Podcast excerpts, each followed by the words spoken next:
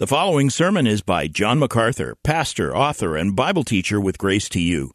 If you've never contacted Grace to You, we want to send you a free booklet by John titled Defeating Discontentment. It gives you seven practical principles that will help you face setbacks and difficult circumstances and experience contentment even when life turns upside down. Request your free booklet titled Defeating Discontentment by writing to defeating at gty.org. That's defeating at gty.org. This offer is good in North America and Europe through June 2024. And now, unleashing God's truth one verse at a time, here is Grace to You Bible teacher John MacArthur. Open your Bible to Luke chapter 1.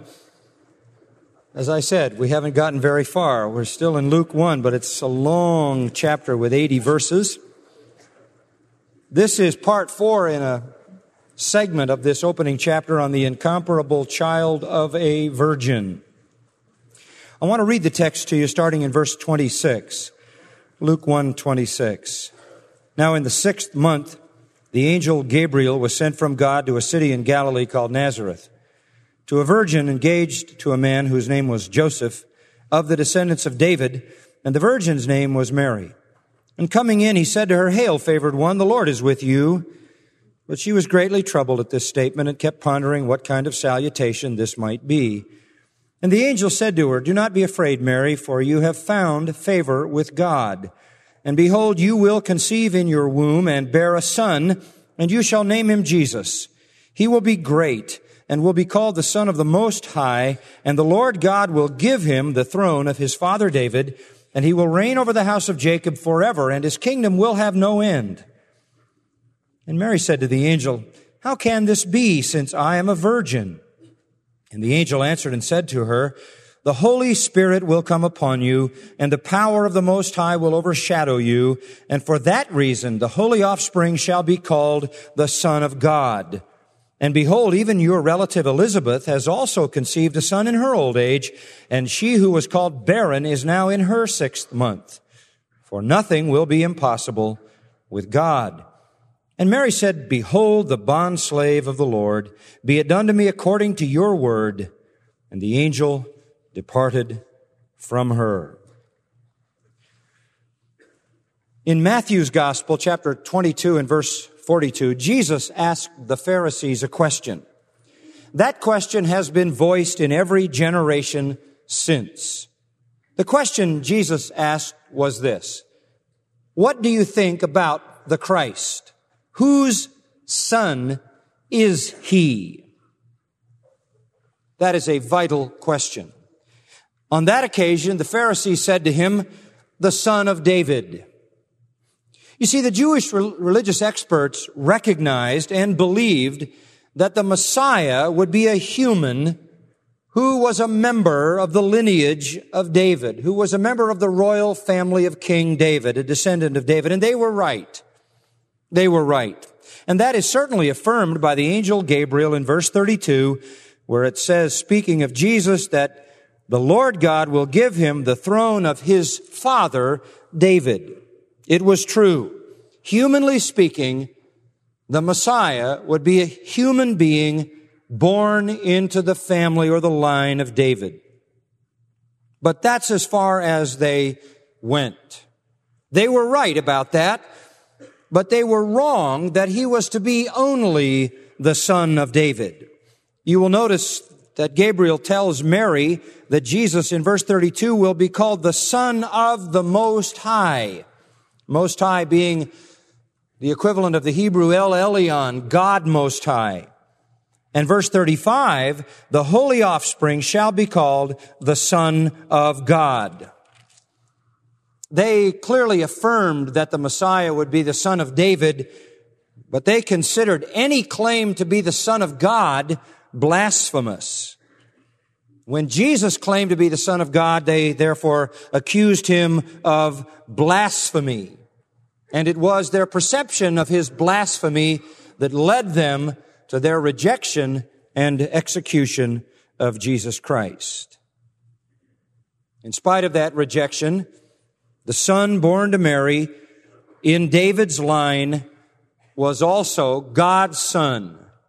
He was the God man, son of David through Mary, son of God through the Holy Spirit. The writer John in the Gospel of John approaches the birth of Christ from the divine side while Matthew and Luke approach it from the human side. Matthew looks at it from Joseph's side particularly. Luke looks at it from Mary's side.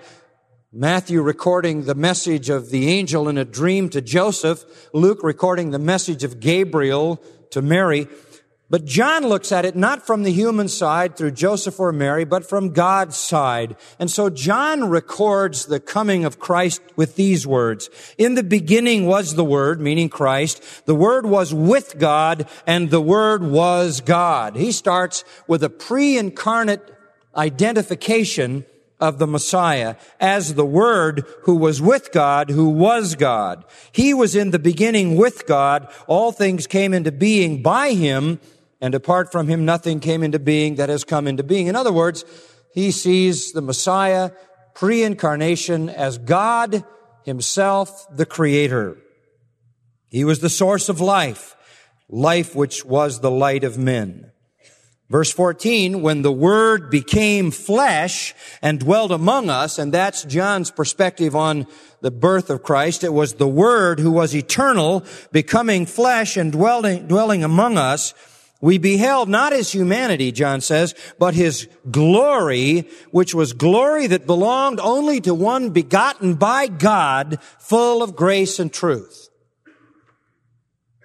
So John looks at the conception as God coming down and entering human flesh. Matthew views the same thing, and so does Luke, only from the human side, while John looks at it from the divine. Matthew records very specifically that the child would be God and man. In Matthew, you remember verses 18 to 23 of chapter 1, Joseph is basically amazed that Mary has become pregnant. He doesn't know why, how this could happen. It's contrary to her character, and he has never known her, and he only can imagine that she is worthy of either death or divorce.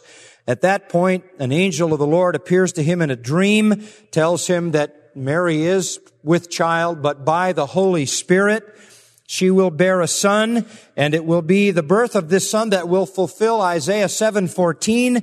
The virgin shall be with child, says the angel shall bear a son, and they shall call his name Emmanuel, which translated means God with us. So Joseph was told the child would be conceived by the Holy Spirit and would be God in flesh. And that's exactly what Gabriel tells Mary. Go back to our text, chapter 1, verse 35. The Holy Spirit will come upon you. The power of the Most High will overshadow you. For that reason, the holy offspring shall be called the Son of God. It is critical. It is foundational to understanding the Christian faith to understand the incarnation. The incarnation. A real incarnation of God a real incarnation of God demands a virgin conception. And therefore, and I'm going to camp on this this morning because it's so important, the virgin conception of the God man, Jesus Christ, is the central truth of Christianity. On it, the whole structure of Christian theology and the gospel is built. If Jesus had a human father, he was just a man. If he was just a man, there is no gospel, there is no savior, there is no salvation, and in fact, the prophets and Jesus lied. The question then that Jesus asked, as recorded in Luke 22, or in Matthew uh, chapter 22, as I noted earlier, whose son is he, is of critical importance. Whose son is he? The New Testament record says he is God's son and he is Mary's son, and Mary was in the line of David. A real incarnation demands a virgin conception. If this is to be the God man, then it must be God and man coming together to produce this life. And that is exactly what the New Testament says. Whose son is he? God's son and David's son. David's son as to his humanity and God's son as to his deity. Now this is so critical and so foundational that we need to carefully examine the virgin conception of Jesus. Now last time we looked at the foundations of the virgin conception, the foundations of it. And I basically gave you three foundations. Some people have said, well, the disciples invented this. Early church tradition invented this. There was never any expectation of this at all. That's not true. Three things indicate to us that there was expectation of this, that there was every reason to believe and expect a virgin conception for the Messiah. First of all, the Old Testament promised it. The Old Testament promised it. Genesis 3:15. Way back in Genesis, God said that Satan would be crushed in the head by the seed of the woman. And we all know that a woman has no seed, but there would be a woman who had a seed. There was only one, and that was Mary. And the seed of that woman was the one who crushed the head of Satan. He crushed his head, as it were, on the cross where he won the great victory though he is still kicking around like a chicken with his head cut off until his final demise in the eternal lake of fire. The death blow has already been rendered. We saw Isaiah 7:14 where the promise was a virgin shall conceive and she will bring forth a child who will be God with us. We studied Jeremiah 31:22 which says a virgin shall encompass a man a virgin shall encompass a man. We looked at Psalm 2, where God speaks to the Messiah and says, You are my son, today I have begotten you. Clearly, the Old Testament promised a virgin born son and a son who uniquely was born as the Son of God. Secondly, the doctrine of the Trinity provides for it. The doctrine of the Trinity provides for it. The Old Testament promised it. The doctrine of the Trinity provides for it. What do you mean by that? That God is one and yet in three persons. And yet in three persons. Therefore, a member of that Trinity who was eternal, always pre-existing, could come into the world in human flesh. And that's precisely what happened. God, who is one and yet three persons, made a plan which involved all three persons, God the Father establishing the plan, Christ, the second member of the Trinity, the Son coming into the world in incarnate form.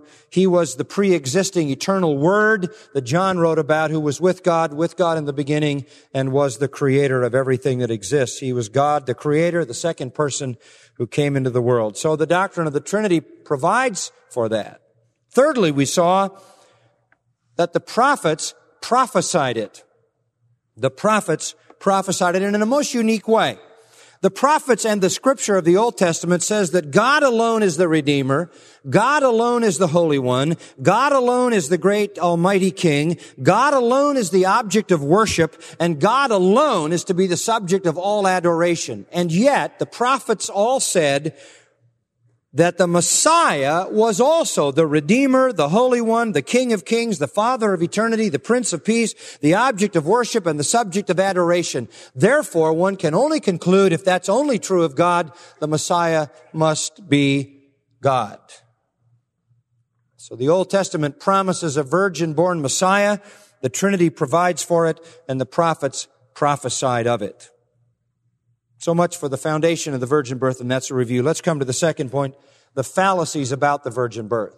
The fallacies about the virgin birth.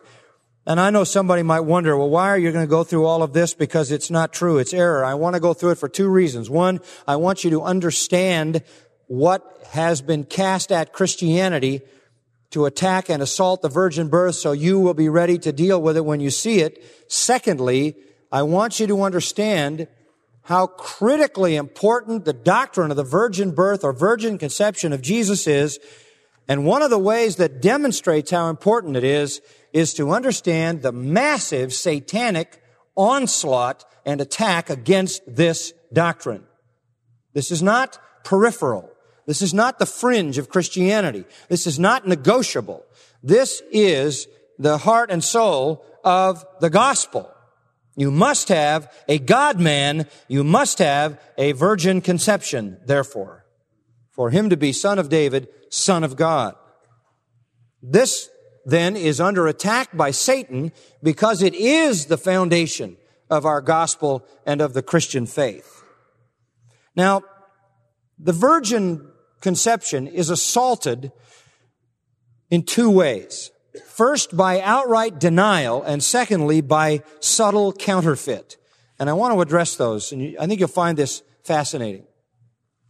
If you study liberal theology, uh, all of us who go through seminary are exposed to more of it than we'd like to be exposed to.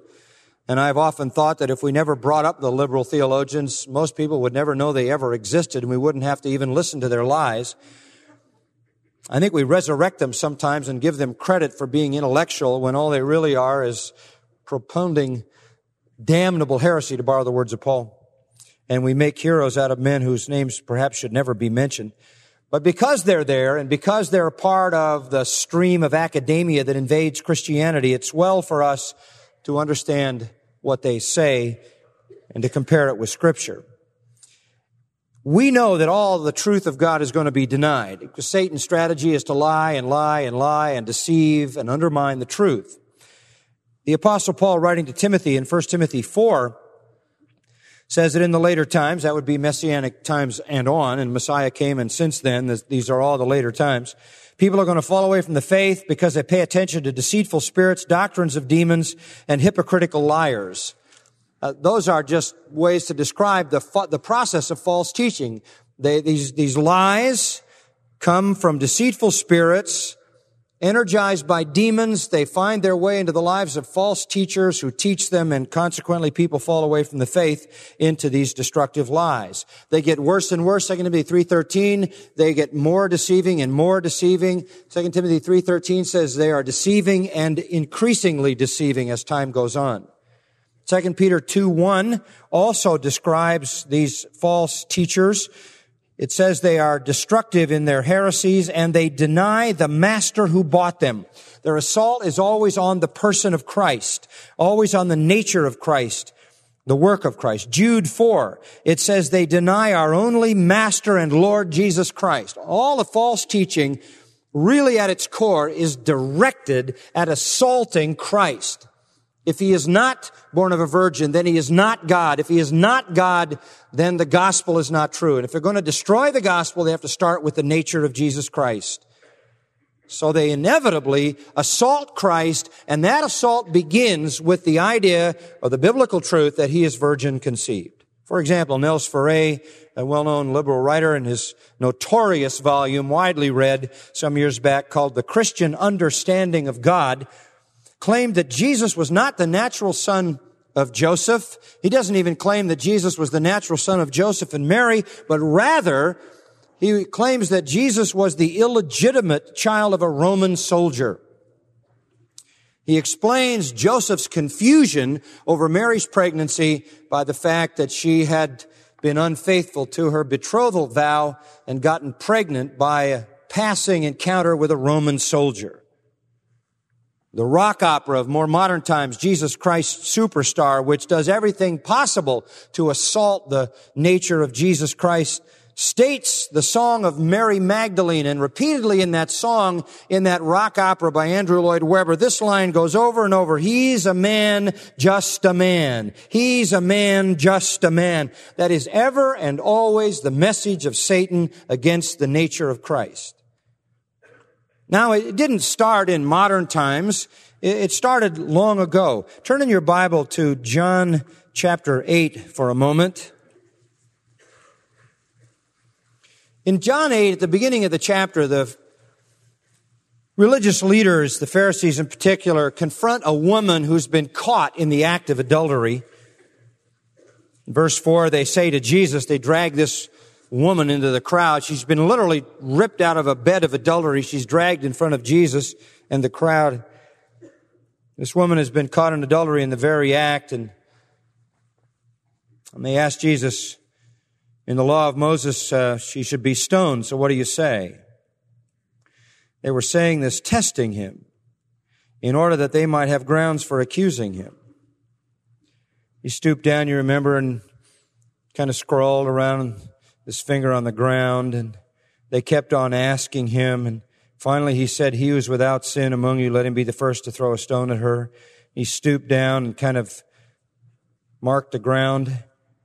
And when they heard that, they began to go out one by one, beginning with the older ones. The older ones went first because they had more adulteries to remember, more sins to remember. And finally, everybody was gone. He was all alone. And he said, straightening up to the woman, Where are you? Where are they, rather? Did no one condemn you? No, neither do I condemn. I'm sure there were people who heard that some people think that might have been a setup even, that they were really exposing what they believed to be the truth about Jesus, that he himself was a child of adultery, that he himself was a child of sexual sin. They may well have seen him being gracious to that woman as reflective of his own necessity of tolerance for adultery because he himself was an illegitimate child. You see, that's pretty vague there. Well, it, it might be vague there, but go over to verse 41. As you follow along in what's going on in this chapter, Jesus confronts them directly. Verse 41, you're doing the deeds of your father. And of course, their father was the devil. She says down in verse 44. And then they say this to him, verse 41. They said to him, we were not born of fornication. Whoa. What are they saying? At least we aren't illegitimate. This could well be what was in their minds. At least we aren't illegitimate. Go down to verse 48, and it gets even more direct. The Jews answered and said to him, Do we not say rightly that you are a Samaritan? Whoa. Do you know what a Samaritan was? Samaritan was somebody who was half Jewish, half what? Gentile. There's sort of a flow in this chapter that would lead us to indicate that they may well have come to the conclusion that all these supposed stories about Mary not being the mother of, uh, that Joseph rather not being the father while Mary was the mother, all this had certainly been known and certainly been discussed in the circles around Nazareth and beyond. Certainly Mary would have told many people that she conceived Jesus by the Holy Spirit and not by Joseph. And it all would have come out, of course, because of the betrothal and she was pregnant before the wedding ever occurred and everybody who was involved at the wedding and that would be a community event would have known that. So there had to be an explanation for that. And so this explanation of a virgin birth uh, would have circulated and it would have been for sure along the way that some of the Pharisees would have been exposed to this because they were scattered throughout the land and it would have been their idea that didn't happen by God's power. Jesus was an illegitimate son of some Gentile who had cohabitated with an unfaithful Mary. After all, Nazareth was located just off the main highway between Jerusalem and the Phoenician cities of Tyre and Sidon, and the uh, highway was traversed all the time by Roman soldiers, and they went to Nazareth on occasion. Nazareth was a city of ill repute, frankly. It was a, it was a place notorious for corruption and vice. That's why John 146, the question is asking anything good come out of Nazareth. It was full of Roman soldiers and Greek merchants and it was known for its vice. Maybe that's kind of where this whole thing began to develop to assault the deity of Jesus Christ even then and mock him by saying, well, at least we weren't born out of porneia. Out of that grew a strange tradition called the Pantera tradition. Pantera supposedly being the name of the soldier who lay with Mary and produced the child. You can read about it in 6th century and 11th century Jewish writings The, the, the, whole story became very refined in the future as a way to explain away Jesus as a non-Messiah. The Jews having always rejected him as Messiah. There was another explanation that this Pandera name kind of got going, and so there was another story that Mary's husband was named Joseph Pandera. Uh, they, not everybody wanted to make Mary look really bad, so they did want her to have a husband named Joseph Pandera. That didn't solve much because that legend says there was a neighbor named Jochanan and he went in and seduced Mary. But here's how he did it. Wanting to protect Mary because she was Jewish, some of the Jewish writers said, well, one night she was sleeping in her bed and Joseph was away in the night and the neighbor, seeing Joseph depart in the night, crept in when Mary was in bed and she thought it was her husband and she conceived. Joseph, when he found out, according to the legend, stayed until the birth and then deserted the family, but Mary always believed that Joseph was the real father. Well, that's another one of those wacky, bizarre fabrications. The purpose of these, and I could go on and on with others, but the purpose of these blasphemous stories is singular. It is to deny Jesus as God. You understand that? It's to deny Jesus as God. To remove his claim to deity, his kingly right, his divine nature. And of course, that's all the satanic agenda. It wasn't too many years ago, probably 15 or 20 years ago, when Hugh Schonfield wrote the very widely read book called The Passover Plot. It was as if people had been waiting for somebody to write a book that they could buy into as an explanation of the New Testament that they could tolerate. It was as if he, uh, he served all the unbelievers well, all the critics, all the Christ haters, all the rejectors of the gospel well by giving them an alternative explanation for what the New Testament said. Hugh Schonfield is a Jewish writer. He claimed that Jesus, first of all, was the natural son of Joseph and Mary and that Jesus became a master conspirator. That's the main idea of the Passover plot. Jesus was a smart guy and he figured out a plot, a really master conspirator who conspired to fulfill messianic prophecies, to engineer what looked like the fulfillment of messianic prophecies. And the whole reason that Schonfield wrote the book was to exonerate the Jews from deicide. It has never been a popular idea with Jewish people, and it's understandable, that they wanted their Messiah executed. It is unthinkable to Jewish people that they would be guilty of killing God. It's unthinkable. It creates tremendous hostility in the minds of many Jewish people that the Jews of the time of Jesus wanted Jesus executed, and in pressuring the Romans to execute him, they actually executed God. Schonfield wants to deliver Jewish people at that time from that stigma. And so in order to do that, he sets about to prove that Jesus was not God. All they did was kill a false claimant, a conspirator who was attempting by machinations and subtle tricks to convince people that he was the Messiah when in fact he wasn't. All the critics that come at Christianity strike Christianity at the point of the deity of Jesus Christ. And the point where all of that is focused is on who he is, which is established by a virgin conception and virgin birth. So they start their denial at that point. There are others who say that the Bible writers actually did believe in the virgin birth, but they were wrong. They just recorded their wrong beliefs. Some say the Bible writers lied.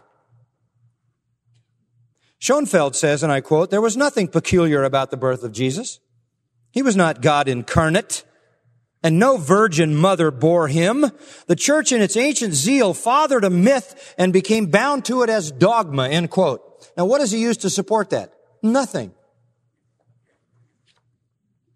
Another writer, Boslooper, wrote, and here's a strange statement. The virgin birth is a myth in the highest and best sense of the word. End quote. What is the highest and best sense of a lie?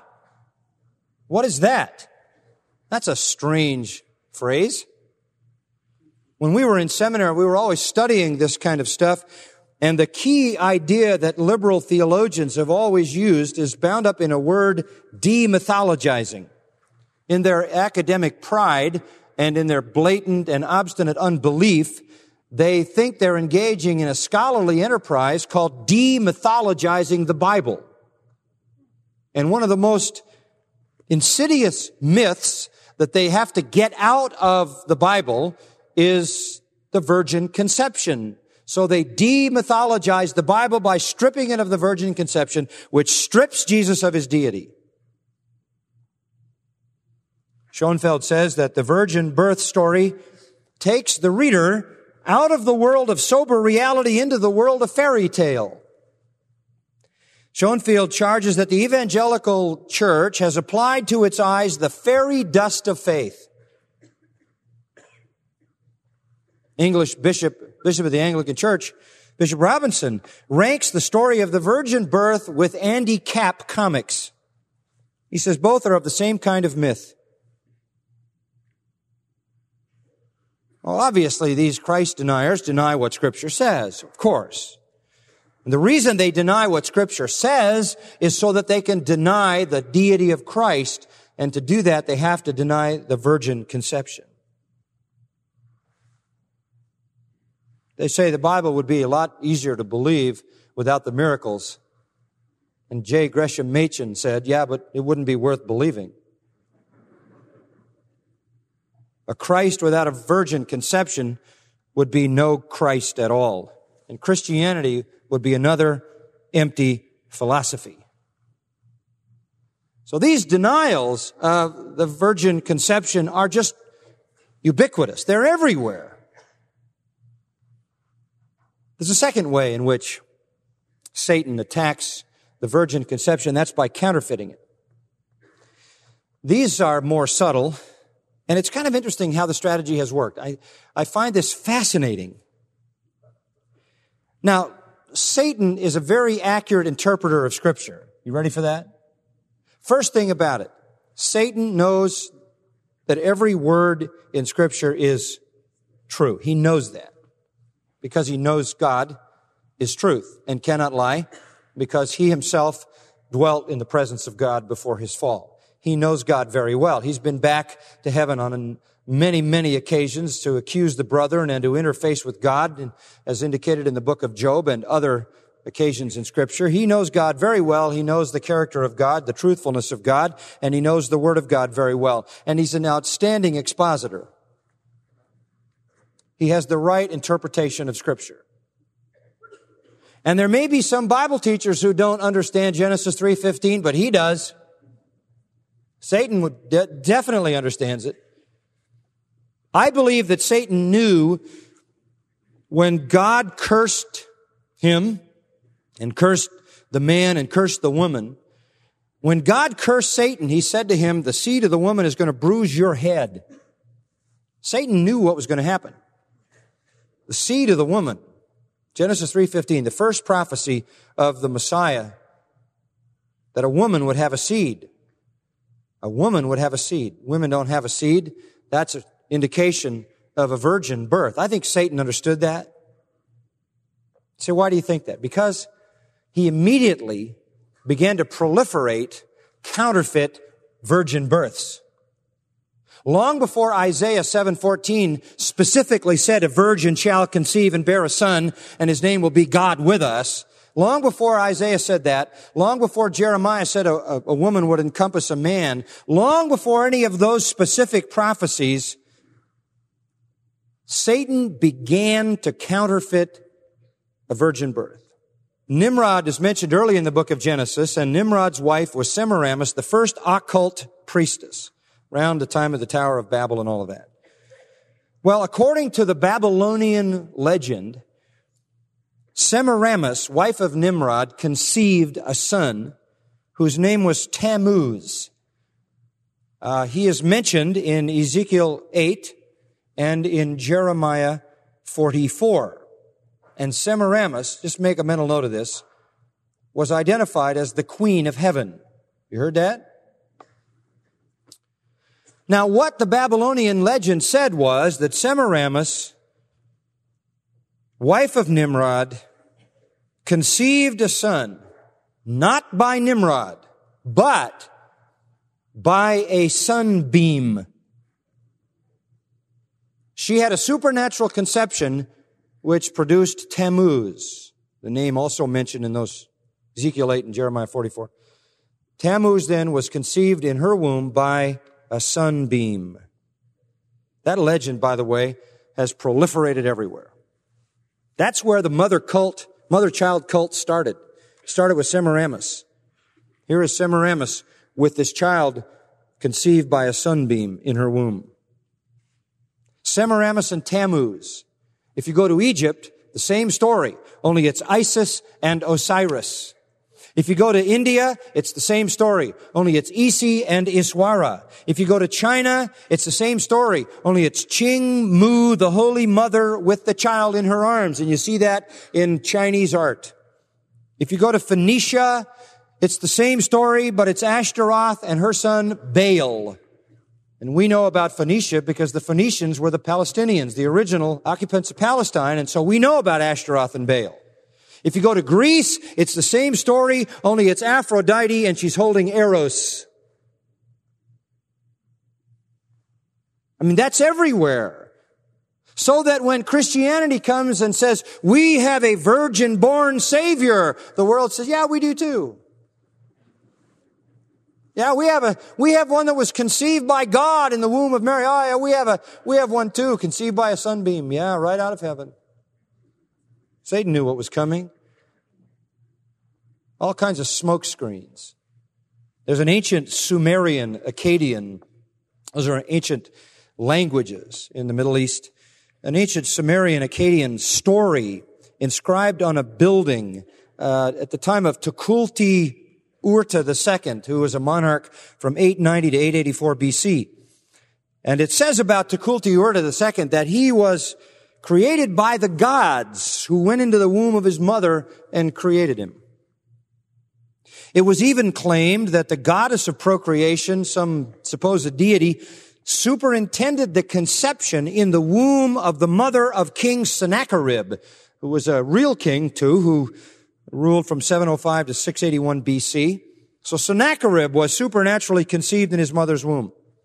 Now, if you go from there further east to, to Buddhism. I've always been fascinated by Buddhism. I did some work on it early in my education because of its fascination. Here is one. You ask a Buddhist how Buddha was conceived, and they've got a story. Here it is. Buddha's mother has this dream. A noble elephant, white as silver and snow, having six tusks well proportioned trunk and feet, blood red veins, adamantive firmness of joints, and easy pace has entered my belly. Now there is an invasion. I mean, that is just completely unimaginable. Ten months later, Buddha was born. When you start going around the world and you start studying all these religions, they've all got some kind of supernatural birth for the main person. What about Hinduism? Hinduism is sometimes hard to figure out because it's millions and millions of deities. Hinduism claims that the divine Vishnu, if you know anything about Hinduism, you know about the name Vishnu. The divine Vishnu was reincarnated seven times. First, Vishnu was incarnated as a fish. Vishnu is divine. He came as a fish, then he came as a tortoise, then he came as a boar, B-O-A-R. Then he came as a lion. if I hadn't have said anything, you might have laughed anyway, right? So, anyway, back to the point. he came as a fish, a tortoise, a boar, a lion. And finally, in his seventh incarnation, this Vishnu deity descended into the womb of Devaki and was born in her as the son named Krishna. Now, if there's any name you associate with Hinduism, it's Krishna. If there's any other name you associate with Hinduism, even with the million gods, it's Vishnu. And right there, you have this mother-child cult, which supposes some supernatural conception. It's the same story, same story, same story, same story, same source. Satanic. You can study Greco-Roman mythology. The mother of Perseus. This is another one of them. The mother of Perseus conceived him by the power of the god Jupiter when he visited her in the form of a golden rain shower. There is a legend also, and this is maybe familiar to some of you who've studied Greek history. There was a legend that Alexander the Great was born by supernatural conception. The story was that the serpent, the serpent was Zeus. And um, Zeus, when he wanted to, could take the form of a serpent. And so one time he took the form of a serpent at night and he crawled into bed with Olympias, who was the wife of Philip of Macedon. Philip of Macedon was the father of Alexander the Great. So one night when Philip was away, maybe fighting a war or whatever, Zeus got into bed with Olympias as in the form of a snake. He, Zeus, by the way, if you study Greek mythology, he is the chief sexual deviant of all mythology, which is a projection of the deviation of the people who invent gods like that. But anyway, he impregnated as a serpent Olympias so that Alexander was the child of the god Zeus. Maybe the wackiest of all of them is the belief that Pallas Athena, this is kind of a reverse twist on it. Pallas Athena was born without a mother. According to Greek mythology, he sprang out of the head of Zeus. Full grown in full armor.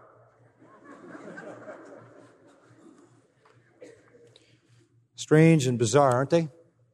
Now, all of that to say this. The world has literally been covered with a mother child cult. It comes in all forms, in all these great world religions. It's everywhere. And I say to you, and this is a compelling thing to say, you need to understand it, what Roman Catholicism does with Mary is more of that than it is anything biblical. That mother-child cult that is a part of the satanic deception found its way into quasi, into a quasi-Christian environment and got all mixed up with Mary. I'm going to say more about that next time. Why am I going through this? Because I want you to understand that this doctrine of virgin conception is so important that Satan has been doing everything he can possibly do to either deny it or to literally diffuse it into a whole world of myths so that it looks like something utterly insignificant and not at all uncommon. It's just another myth and another legend. And you can understand how a person like a Hugh Schonfield or some other guy who doesn't know the Lord and doesn't believe the Bible starts wandering around and finds this mother-child myth everywhere. He comes into Christianity and where's he going to go first? He's going to study Roman Catholicism. He sees the same thing there and his conclusion is just the same old myth that wanders all over the globe and fits into every different kind of world religious system. And when we Christians come and say that Jesus Christ was the God man born in the womb of Mary without a human father, Really? You got one of those too? Satan is very subtle, isn't he? You know what is so wonderful to me? The Bible just doesn't bother with all that. In Luke 1, verse 35, it just says, The Holy Spirit will come upon you, the power of the Most High will overshadow you. For that reason, the holy offspring shall be called the Son of God. That's the, that's the entire description of the virgin conception right there. There's no attempt to sort that all out from all of Satan's lies. It's just so pure, so clear, so clean, so precise. And that leads us to the third point. The first point a week ago was the foundations of the virgin birth. And today I've given you the fallacies of the virgin birth. Now I want to give you the fact of the virgin birth. The fact. That takes us to the text. We're going to look at verses 34 to 38. We're not going to look at it today. We don't have time to do that. Just give you a little bit of it. But we're going to finish it two weeks from today because I have to preach in a conference next Sunday. But verse 34 to 38 give us the fact. Now remember, let's go back to how we've outlined this four part series. We saw the divine messenger in verse 26. Back to verse 26. The divine messenger was Gabriel. He came to the divine choice, a virgin named Mary, who was about a 13 or 14 year old girl. He brought a divine blessing. Verse 28, you are favored. The Lord's with you. Verse 30, you found favor with God. Divine messenger came to the divine choice, brought a divine blessing, and announced a divine child. Verses 31 to 32. You're going to have a child. The child will be Jesus. That is, he'll be the Savior. He'll be great. He'll be the Son of the Most High. He will be uh, in the line of David, reigning on the throne of David, and that will last forever. So divine messenger, divine choice, divine blessing, divine child comes to the fifth point, divine miracle. 35 to 38, I'm sorry, 34 to 38, divine miracle. And it's, the way to understand this is just let me give you five words as we go through. Word number one, supplication. They all start with S. Word number one, supplication. Verse 34. And we'll just look at this first one. Mary said to the angel, how can this be since I'm a virgin? She had just been told the most astonishing thing that any woman in history had ever heard. You're going to have a son, and that son will be the Savior, will be the Son of the Most High, El Elyon, God, and he will be an eternal king. She seeks to understand this. She doesn't doubt it. She's not like Zacharias. You remember when God said to Zacharias, you and Elizabeth in your old age are going to have a son? In verse 18, Zacharias said to the angel, how shall I know this for certain? I'm not sure I believe you. I'm not sure I believe you. For I am an old man and my wife is advanced in years. He was careful how he referred to her. He wasn't about to say, I'm an old man and she's my old lady.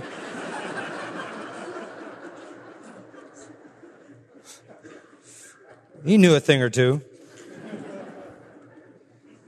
Uh, he doubted. He said, I don't, how, I, I'm not certain about this. And I love verse 19. The angel said to him, I am Gabriel. This isn't some local yokel talking to you. I am Gabriel. I stand in the presence of God and I've been sent by him to tell you this. What do you mean you don't know whether what I've said is true? And then Gabriel said to him, well, there's some consequences for your unbelief. You're going to be, you're going to be deaf and dumb until a child's born. And that wasn't the case with Mary. Doubt is unbelief. She didn't have any unbelief. She didn't have any doubt. She just said, how can it be? She wanted to know the method. She wasn't questioning the reality of it, the truth of it. She believed what Gabriel said. She just said, how can this be since I am a virgin? Literally in the Greek, I do not know a man. Knowing a man was a sort of a Hebrew euphemism for having a, a sexual relationship. We carry that over into English. We talk about sexual relationships as carnal knowledge. She didn't question that she was going to have a child. She just said, how can it be since I'm a virgin? Now, some people have said, well, the angel was just predicting that when she got married, she would have a son. Well, then why would she ask such a question?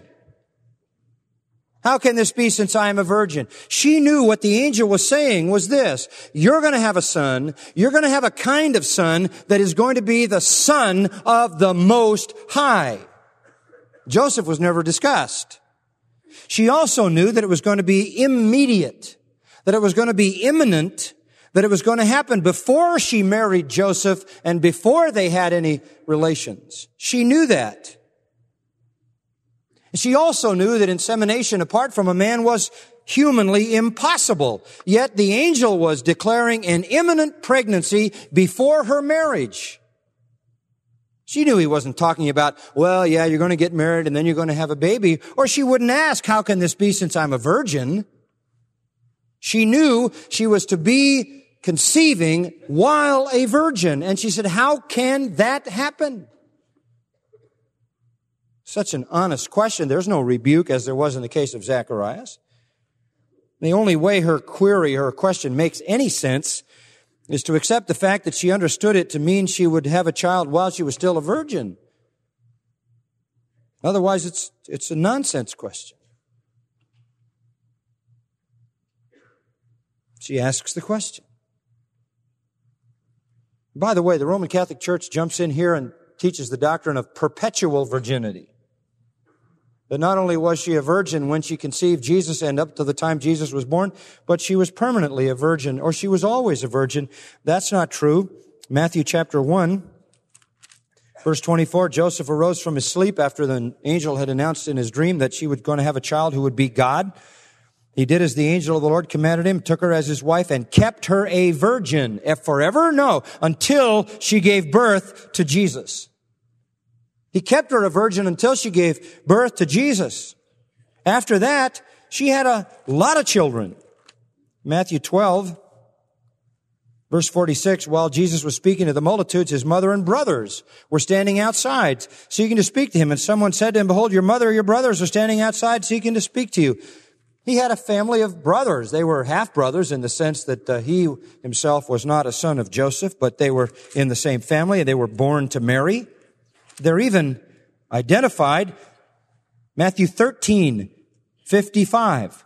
Jesus is teaching in the synagogue.